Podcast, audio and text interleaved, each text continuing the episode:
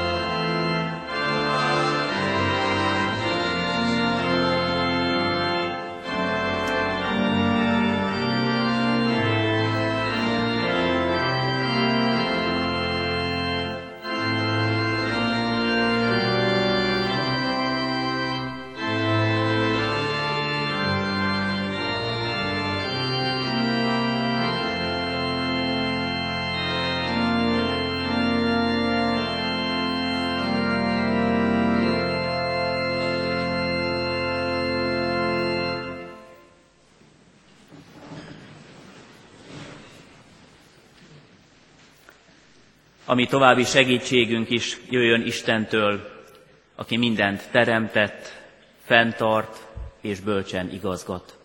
Amen. Szólítsuk meg mennyei atyánkat imádságban, hívjuk segítségül őt, kérjük az ő megszentelő kegyelmét, fohászkodjunk ő hozzá. Hálával állunk meg valóban a Te színed előtt, Urunk, és megköszönjük a Te végtelen szereteted, gondviselésed, mennyei jó indulatod velünk szembe.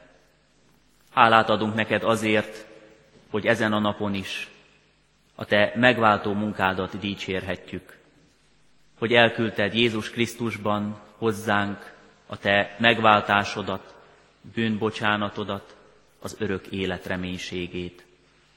És magasztalunk téged azért, mert személyesen, egyen-egyenként megmutatod, milyen nagy a te szereteted.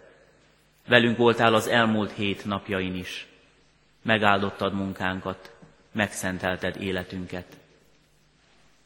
Köszönjük neked, Urunk, hogy bűnbánattal is jöhetünk hozzád. Ismered szívünk nyomorúságait, életünk válságait, azokat a terheket látod, amelyek nyomják vállunkat. Köszönjük, hogy letehetjük eléd és kérhetjük, az urvacsorai közösségre is készíts fel, szent lelkeddel tisztítsd meg szívünket, erősítsd meg a te bűnbocsánó, bűnbocsátó szeretetedet. És jöttünk kérni is téged, Urunk, hogy továbbra is munkálkodj bennünk, hogy ismertest fel velünk a mi rossz terveinket, gondolatainkat, láttasd meg hibáinkat, adj megújulást, megtérést, és kérünk, továbbra is munkálkodj bennünk, szent lelkeddel, megszentelő kegyelmedet erősítsd meg. Így légy jelen életünkben, áld és szenteld meg ezt az alkalmunkat, Isten tiszteletünket. Amen. Kedves testvérek, a mai napra kijelölt igét olvasom föl. Bibliolvasó vezérfonalunk szerint a mai napon Máté evangéliumából a hetedik rész 15. és azt követő verseit olvashatjuk. Óvakodjatok a hamis profétáktól, akik juhok ruhájában jönnek hozzátok, de belül ragadozó farkasok. Gyümölcseikről ismeritek meg őket. Tüske bokorról szednek-e szőlőt, vagy bogáncs kóróról fügét, tehát minden jó fa jó gyümölcsöt terem, a rossz fa pedig rossz gyümölcsöt terem. Nem hozhat a jó fa rossz gyümölcsöt, rossz fa sem hozhat jó gyümölcsöt. Amelyik fa nem terem jó gyümölcsöt, azt kivágják és tűzre vetik.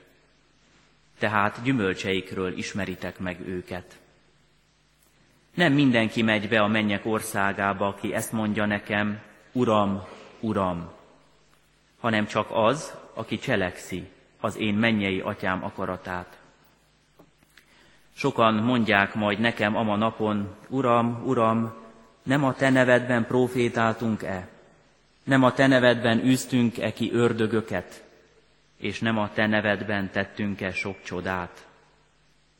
És akkor kijelentem nekik, sohasem ismertelek titeket, távozzatok tőlem, ti gonosztevők. Amen. Foglaljuk el a helyünket. Kedves testvérek, az ökumenikus ima hét záró alkalma is, ez a mi Isten tiszteletünk, így hívtuk és vártuk urvacsorai közösségre azokat, akik az ökumenikus ima hét alkalmain is részt tudtak venni. Sokan, sok felekezetből lehetünk együtt az elmúlt hét estén ebben a templomban, olyan nagy élmény volt, amikor én is részt tudtam venni az Isten tiszteleten, hogy kezet fogtunk sok-sok ismeretlennel, és mégis valahol tudtuk, reméltük, hittük, hogy közös alapon állunk, közös urat szolgálunk. Ha megkérdezzük, hogy mi az ökumené, akkor talán nehéz is röviden összefoglalni és megfogalmazni, hogy mit jelent ez a szó, mit jelent maga ez az ökumenikus mozgalom, ez a jelenség a mi számunkra. Sokan úgy mondják, hogy ha nagyon egyszerűen kell megfogalmazni, akkor talán így is mondhatjuk, hogy elismerik és elfogadják egymást a keresztény felekezetek, hogy kijelentik, kinyilvánítják szóval és tettel, hogy összetartoznak. A most elolvasott ige szakaszban talán így is fogalmazhatunk, Jézus nem vállal közösséget valakikkel, bizonyos emberekkel, megvétózza az ő csatlakozási szándékukat, és azt mondja, nincs veled, nincs veletek közösségem, nem ismerlek titeket, nem tartoztok hozzám. Egy kicsit kellemetlen is ilyet olvasni, ilyet hallani Jézusról, vagy barátságtalannak is tűnik talán, vagy szigorúnak ez a kijelentés, de Isten szava, és jól tudjuk, ismerjük őt, hisszük is, hogy mindig valamit tisztázni akar, mindig életre akar továbbvinni minket. Az ő célja, hogy segítsen, hogy a helyes irányba mozdítson bennünket. Tévhiteket oszlat el elsősorban, ez a most felolvasott ige szakaszunk is, tévhiteket és helyesbíti azokat, akik hallgatják, akik olvassák, akik őszintén keresik Isten útmutatását. Talán elsőre így furcsa is. Hogy hihették néhányan, hogy ők Jézus szolgálják, ha utána Jézus mégis megkérdőjelezi, illetve megtagadja ezt, és azt mondja, hogy nem engem szolgáltatok. Hol történt ez a tévedés? Azt hitték, hogy jó úton járnak, és közben mégsem. Azt biztosan tudjuk, hogy Jézus nem téved, hogy ő biztosan nem hibázott ebben a dologban akkor ezek szerint mégiscsak az őt úrnak vallók hibája, és az ő tévedésük lehet ebben a dologban. Ezért mindenképpen jó, hogyha mi is megpróbálunk szinkronba kerülni, összhangba kerülni azzal az Urral, akiről hallunk, akiről olvasunk, akit szolgálni szándékozunk. Ez a, az összhang, ez a ráhangolódás történik meg minden alkalommal, amikor Isten igéjében, kijelentésében keressük az ő akaratát, tervét és személyre szólóan az ő szándékát a mi életünkben. Ha jól szeretnénk végezni munkánkat, akkor buzgón és kitartóan, figyelmesen és nyitott szívvel kell, hogy olvassuk Isten igéjét. Ha jó családapák, családanyák szeretnénk lenni, ha jó kollégák, ha ránk bízott ügyet tisztességgel, hűséggel szeretnénk elvégezni, akkor mindenképpen el kell kérnünk abban Isten tanácsát. Azért, ha mi az ő szolgáinak hisszük és valljuk magunkat, valóban urrá kell őt tenni a mi életünkben. Az ige, a nyitott, hittelteli közeledés, Isten kegyelmének az elfogadása alapfeltétele annak, hogy valóban és őszintén mondhassuk, Krisztus, ami Urunk, Isten, ami Atyánk, Szent Lelke, ami vezetőnk. Aztán van egy keményebb intése is ennek a mai ige szakasznak. Azokat keményebben inti, már nem csak biztatja, akik talán valamilyen módon szándékosan is tagadják meg Krisztus, csak éppen szavaikkal imitálják, tetteikkel azt, hogy az ő szolgái. Akkor ugyanis, ha önmagam akarom igazolni, ha az én gondolataimat akarom megvalósítani, csak Isten igéjét hozom hozzá, rángatom le, mint egy tartalék megerősítésként, akkor egyáltalán nem jogosan mondom azt, hogy ő az én Uram. Talán ismerős lehet bennünk is ez az emberi gyarló indulat, hogy elkészül egy terv, valamit elgondolunk, aztán megkeresnénk hozzá Isten igéjében az igazolást, hogy valóban jó-e. És ha nem jó, akkor olyan nehezen mondunk le a mi tervünkről és gondolatunkról. Gyakran buzgón lapozgatja addig a keresztény is a Bibliát, amíg megtalálja a megfelelő, neki kedves, az ő számára éppen megerősítő gondolatot, és aztán próbálja magát is megnyugtatni, hogy biztos így van rendjén. Sokan így, talán hamis lelkülettel és indulattal önmagukat is csapják be. Mert néha könnyebb a mi terveinkhez Istent és az ő igéjét segítségül hívni, ahelyett, hogy előbb megkérdeznénk őt, és úgy hangolnánk rá a mi életünk dolgait.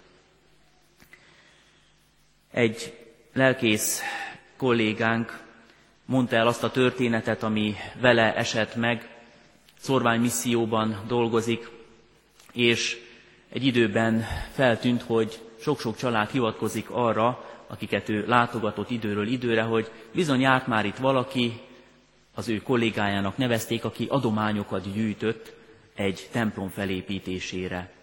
Mint utóbb kiderült, egy csaló járta a tanya világát és a szorvány településeket, és arra hivatkozva, hogy egy templom épül majd, adományokat kért el, gyűjtött be.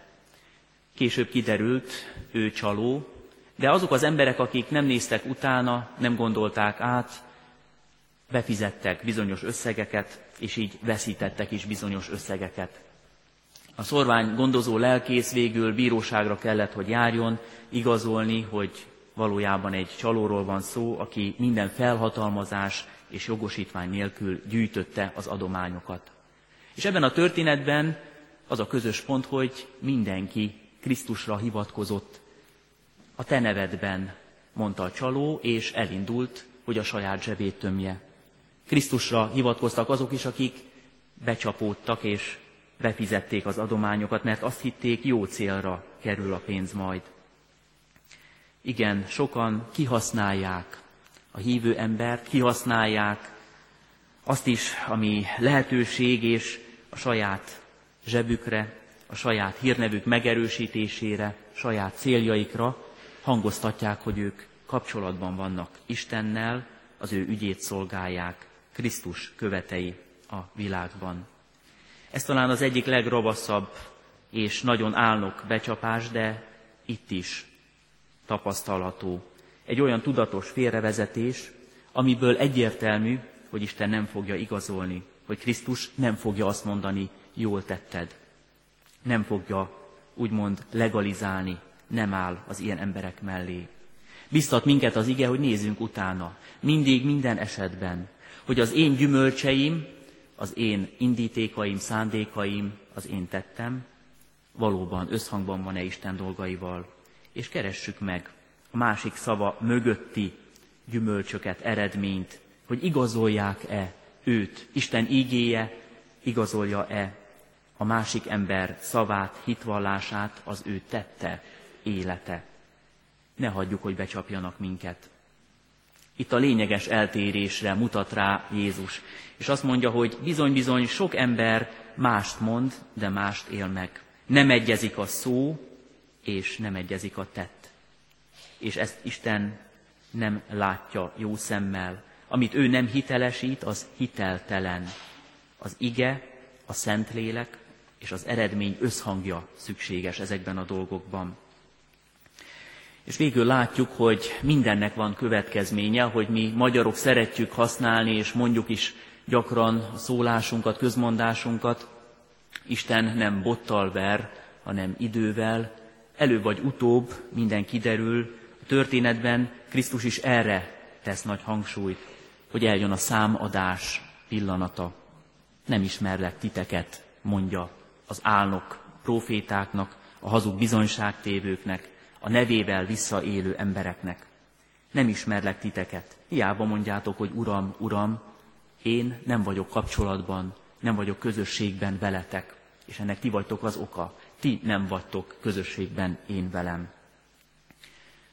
Volt egy nagyon kellemetlen élményem, nagymamám már közel jár a 90 évhez, és bizony sokszor nem hall jól, nem is lát elég jól, időnként felejt is.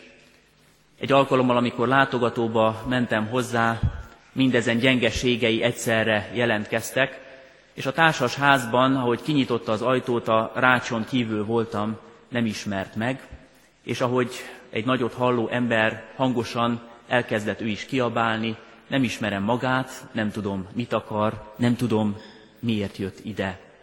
Nyilván a szomszédok is kijöttek, hiszen ilyenkor résen vannak, hogyha kell segíteni az idős nénit, aki egyedül lakik, és elég kellemetlen volt ott bizonygatni egyrészt a szomszédoknak, szomszédok előtt, másrészt a saját nagymamámnak, hogy én vagyok az unokája. Végül csak fölismert és beengedett, de volt néhány kellemetlen percem ebből adódóan. Ez egészen másképp ismétlődik meg azokkal itt a történet alapján, akik Krisztus elé állnak, és mondják majd, hogy Uram, Uram. Krisztus egyértelműen tudja, felismeri, kik az övéi. És ezt nekünk is tudnunk kell. Mármint azt, hogy Krisztussal vagyunk-e, az övéi vagyunk-e. Ha mi elismerjük őt Úrnak, befogadjuk őt megváltónak, akkor biztosak lehetünk abban, ha minden nap Úrként kérjük az ő vezetését, irányítását, beleszólását, döntését a mi dolgainkba, akkor ugyanebben a kapcsolatban találkozunk majd vele színről színre is. Nem ismerlek titeket, mondja azoknak, akik addig sem ismerték őt. Ugyan ezeket a mondatokat hallhatjuk vissza, és olvashatjuk a Szentírásban, akkor, amikor Jézus arról beszél a tanítványoknak, hogy sokan tagadják őt meg, és ennek az lesz majd a következménye, hogy az utolsó ítéletkor, az utolsó napon ő is visszautasítja majd a közeledésüket. A Máté evangéliumában egy kicsit később olvashatjuk majd a tizedik fejezetben, hogy akik engem megtagadnak, mondja Jézus, én sem fogom őket felvállalni. Én sem vállalok velük közösséget. Vagy szintén ebben az evangéliumban is olvassuk azt a történetet, ahol várják a vőlegényt a nyoszójó lányok, hogy együtt örüljenek vele, de néhányan nem hűségesek, nem kitartóak. És ennek következményeként, pont amikor szükség lenne a jelenlétükre, nincsenek ott, elmennek olajért. Jézus utána a példázatban így fejezi be ezt a kis történetet, hogy majd kiüzen nekik az ünnepelt, a központi személy, hogy nem ismerlek titeket, nem tudom, miért jöttetek. Egyértelműen mondja Jézus, hogy a hitnek következményei gyümölcse van, mégpedig az, hogyha mi vele vagyunk, és Úrnak valljuk őt, akkor az az életünkben is meg kell, hogy látszódjék, mégpedig az engedelmességben. Az engedelmesség a keresztény gondolatkörben nem egyfajta szigorú és parancselvű dolog, nem arról szól, hogy valamilyen kényszernek és hatalomnak be kell hódolnunk, hanem a keresztény tanításban, a keresztény gondolatrendszerben az engedelmesség az egy jó indulatú, jó szándékú, szeretetből fakadó cselekmény, ami meghatározza a keresztény ember életét. Amikor elfogadom, hogy Isten tanácsa, útmutatása, vezetése jó az én számomra, és ezzel akarok azonosulni, ezt akarom megélni, ezt én szeretettel akarom megvalósítani az én életemben. Amikor úgy fogadom be őt, az ő munkáját, az ő vezetését, hogy az az én számomra is hasznos, áldott dolog lesz, és örömmel kérem, hogy továbbra is munkálkodjon, irányítson engem. Azt gondolom, ha valaki ma az Ószövetségi ige szakaszt is el tudta olvasni, amit bibliaolvasó vezérfonalunk kijelöl a számunkra, akkor nagyszerű példát látott a hitből fakadó engedelmességre. Mindannyian ismerik, ismerjük Ábrahám történetét, a mai nap olvashatjuk Isten egyik próbáját az ő számára, amikor Ábrahámnak azt üzeni az Úr, vegye egyszülött fiát, vigye el a Mória hegyére, és mutasson be égő áldozatot az ő számára. Megdöbbentő dolog. Nemrég egy bibliórán beszélgettünk erről, a bibliórán résztvevő gyülekezeti tagok nem azt mondom többsége, de jó nagy százalékban föl voltak háborodva. Úgy magán ezen az ötleten, és azon, hogy Ábrahám veszi a fiát, és elviszi a Mória hegyére, és kész megtenni, amire kéri őt Isten. Elképesztőnek mondták néhányan, hogy egy apa ilyet megtehet a gyermekével. Mások számon kérték, hogy Isten miért megy el ilyen messzire a próbatételekben. Sokan beszélgettünk és beszélgethetünk erről, és hosszasan részletezhetnénk, hogy valóban ilyen messzire kell elmenni, ami hitünk és az engedelmességünk terén Isten iránt. De azt gondolom, akinek már megvan a tapasztalata Istennel, megvan az élménye, hogy engem is megváltott, és engem is a jó úton vezetett eddig, és az életet hozta el a számomra, azok az emberek nem kételkedhetnek. Illetve nyilván van egyfajta hitbeli küzdelem, de engedelmeskedni akarnak. Meg kell, hogy legyen bennük a szándék, hogy Isten kérését, akaratát, vezetését komolyan vegyék.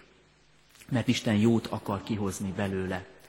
Mondhatnánk másképpen úgy is, hogy ha ő kerül az első helyre a mi életünkben, akkor minden, a második, harmadik és a többi helyre kerülő dolog is a helyén lesz. Akkor mi is áldott és békességes életet élhetünk.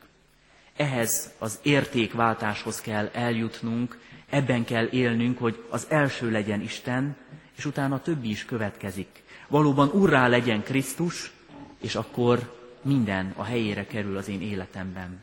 Tehát nem érdekből kell engedelmeskedni Istennek, hogy ha jövök templomba, akkor biztos Isten is megsegít, ha olvasom az ígét, akkor biztosan az Isten is cserébe támogat engem, nem is félelemből, hogy azért jövök el, mert ha nem jövök, Isten megbüntet, vagy azért figyelek rá, nehogy haragos legyen, hanem szeretetből.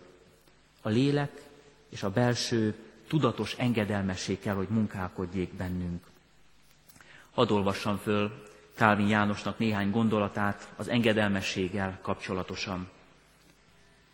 Ha tehát Krisztusnak igaz tanítványai akarunk lenni, arra kell törekednünk, hogy oly nagy tisztelet és engedelmesség töltse be lelkünket Isten iránt, amely képes legyen minden ellenkező érzelmet leigázni és Isten akaratának alávetni.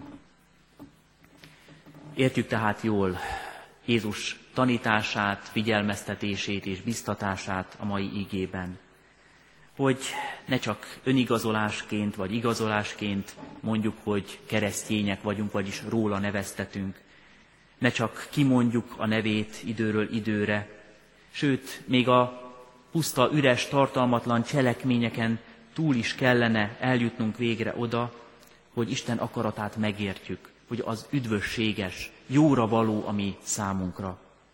Isten akarata szerint élni azt jelenti, beteljesítjük célunkat, értelmet nyer a mi életünk. Vagyis, ahogy itt olvastuk és hallottuk, aki cselekszi az én mennyei atyám akaratát. Most már mindezeket figyelembe véve így is mondhatjuk, Isten akarata az, hogy egy teljesség legyen, jelenjen meg a mi életünkben. Isten üdvösségének az elfogadása, az üdv akarattal való azonosulás, annak a következménye, hogy a mi hétköznapi cselekedeteink, tetteink is összhangban vannak a mennyei tervezővel, az ő gondolatával. Legyen így teljes és áldott a mi életünk, legyen így Urunká Krisztus, megváltó és üdvözítő Urunká, és legyen így a mi hitünknek gyümölcse minden nap az ő dicsőségére. Amen. Áldjad én lelkem az Urat, és egész bensőm az ő szent nevét. Áldjad lelkem az Urat, és ne feledd el, mennyi jót tett veled. Ő megbocsátja minden bűnödet, meggyógyítja minden betegségedet, megváltja életedet a sírtól, szeretettel és irgalommal koronáz meg. Betölti javaival életedet, ifjúságod megújul, mint a sasé. Irgalmas és kegyelmes az Úr, türelme hosszú, szeretete nagy. Nem perel mindvégig, nem tart haragja örökké. Nem védkeink szerint bánik velünk, nem bűneink szerint fizetnékünk.